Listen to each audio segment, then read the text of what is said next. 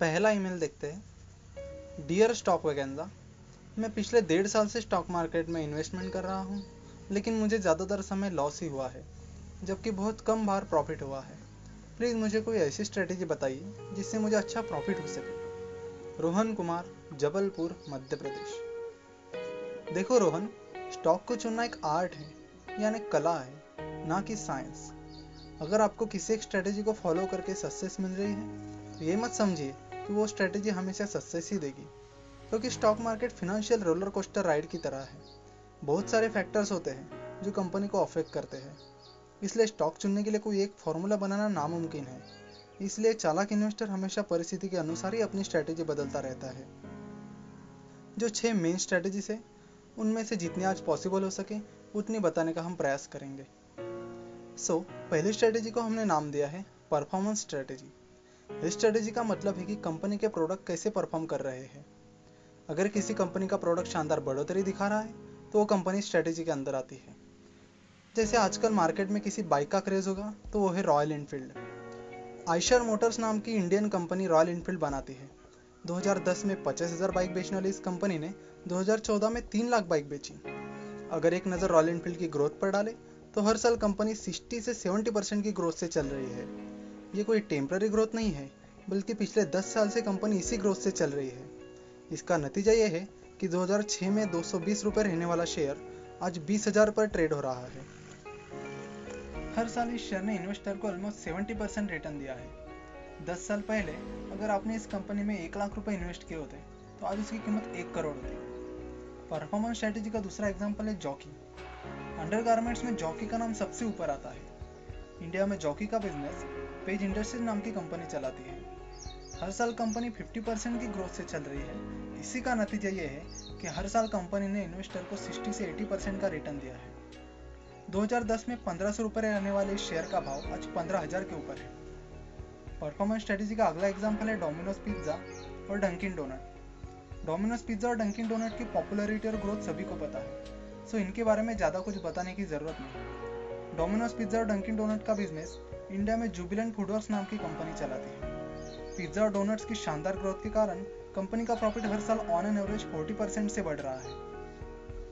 इस स्ट्रेटेजी में दो बहुत अहम चीज़ें हैं। वो है कंपनी का प्रोडक्ट और सीईओ e जिसे अभी आयशर मोटर की ही बात लेते हैं। जब मिस्टर सिद्धार्थ लाल आयशर मोटर के सीईओ e बने, तब कंपनी के पंद्रह अलग अलग प्रोडक्ट्स थे और उनमें से एक भी मार्केट में लीडर नहीं था। मिस्टर सिद्धार्थ लाल ने पंद्रह में से तेरह बिज़नेस बेच दिए और सिर्फ़ दो पर कॉन्सेंट्रेट किया।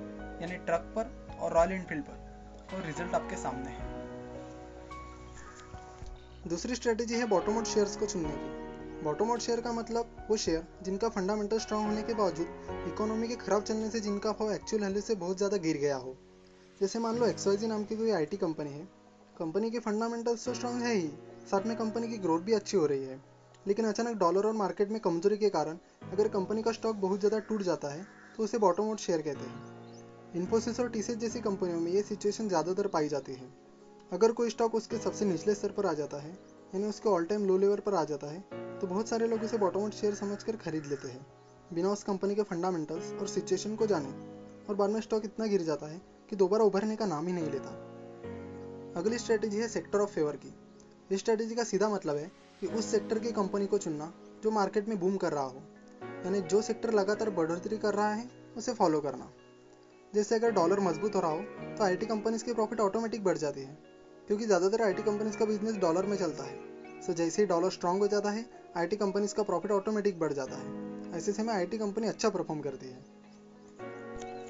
देखो, मैं जहाँ पे जो भी स्ट्रेटेजी बता रहा हूँ, वो सब इन्वेस्टर के लिए है। और मैंने पहले ही कहा था कि इन्वेस्टर एक माजी की तरह होता है, दूर का सोचने वाला। स्टॉक मार्केट में इन्वेस्टर के लिए लग ज़्यादा मायने नहीं रखता। उसका ऑलमोस्ट सारा खेल उसने किए एनालिसिस पर ही डिपेंड करता है। बात रही ट्रेडर की तो ट्रेडर चाहे कितना भी टेक्निकल एनालिसिस क्यों ना कर ले, उसका 70 परसेंट खेल उसके लक पर ही डिपेंड करता है। हर एक स्ट्रेटेजी यहाँ दिखने में तो आसान लग रही है, लेकिन जब आप उसे यूज़ करोगे तो आपको पता चलेगा कि कोई स्ट्रेटेजी यूज़ करना कितना कॉम्प्लिकेटेड है। It takes lot of time देखो, अगर आप कोई टायर कंपनी जैसे सी टायर से एम पर अपनी स्ट्रेटेजी लगा रहे हो तो आपको उस टायर कंपनी की जड़ तक जाना होगा। जैसे कंपनी के फंडामेंटल्स कैसे हैं कंपनी का फंडामेंटल चेक करते समय बहुत सारी क्वांटिटी चेक करनी होती है। अगले लेक्चर में हम फंडामेंटल एनालिसिस करेंगे, तब आपको समझ आएगा। फंडामेंटल एनालिसिस के साथ ही आपको देखना होता है कि उस टायर कंपनी का मैनेजमेंट कैसा है। सीईओ ऑप्टिमिस्टिक है भी या नहीं? और सबसे बड़ी बात टायर जिस चीज़ से बना है, वो रबर आपको लगातार चेक करना होगा कि रबर के भाव इंडियन मार्केट में कैसे चल रहे हैं। ग्लोबल मार्केट में रबर कैसा परफॉर्म कर रहा है? साथ में आपको देखना होता है कि ऐसे कौन से फैक्टर्स हैं जो रबर की कीमत पर अफेक्ट करते हैं, जिससे आपको पता चलेगा कि रबर की कीमत आने वाले समय कैसी रहेगी। यहाँ पर भी खाली एक साल के एनालिसिस से कुछ नहीं होगा, आपको कम से कम पिछले पाँच से छः साल का एनालिसिस करना होगा।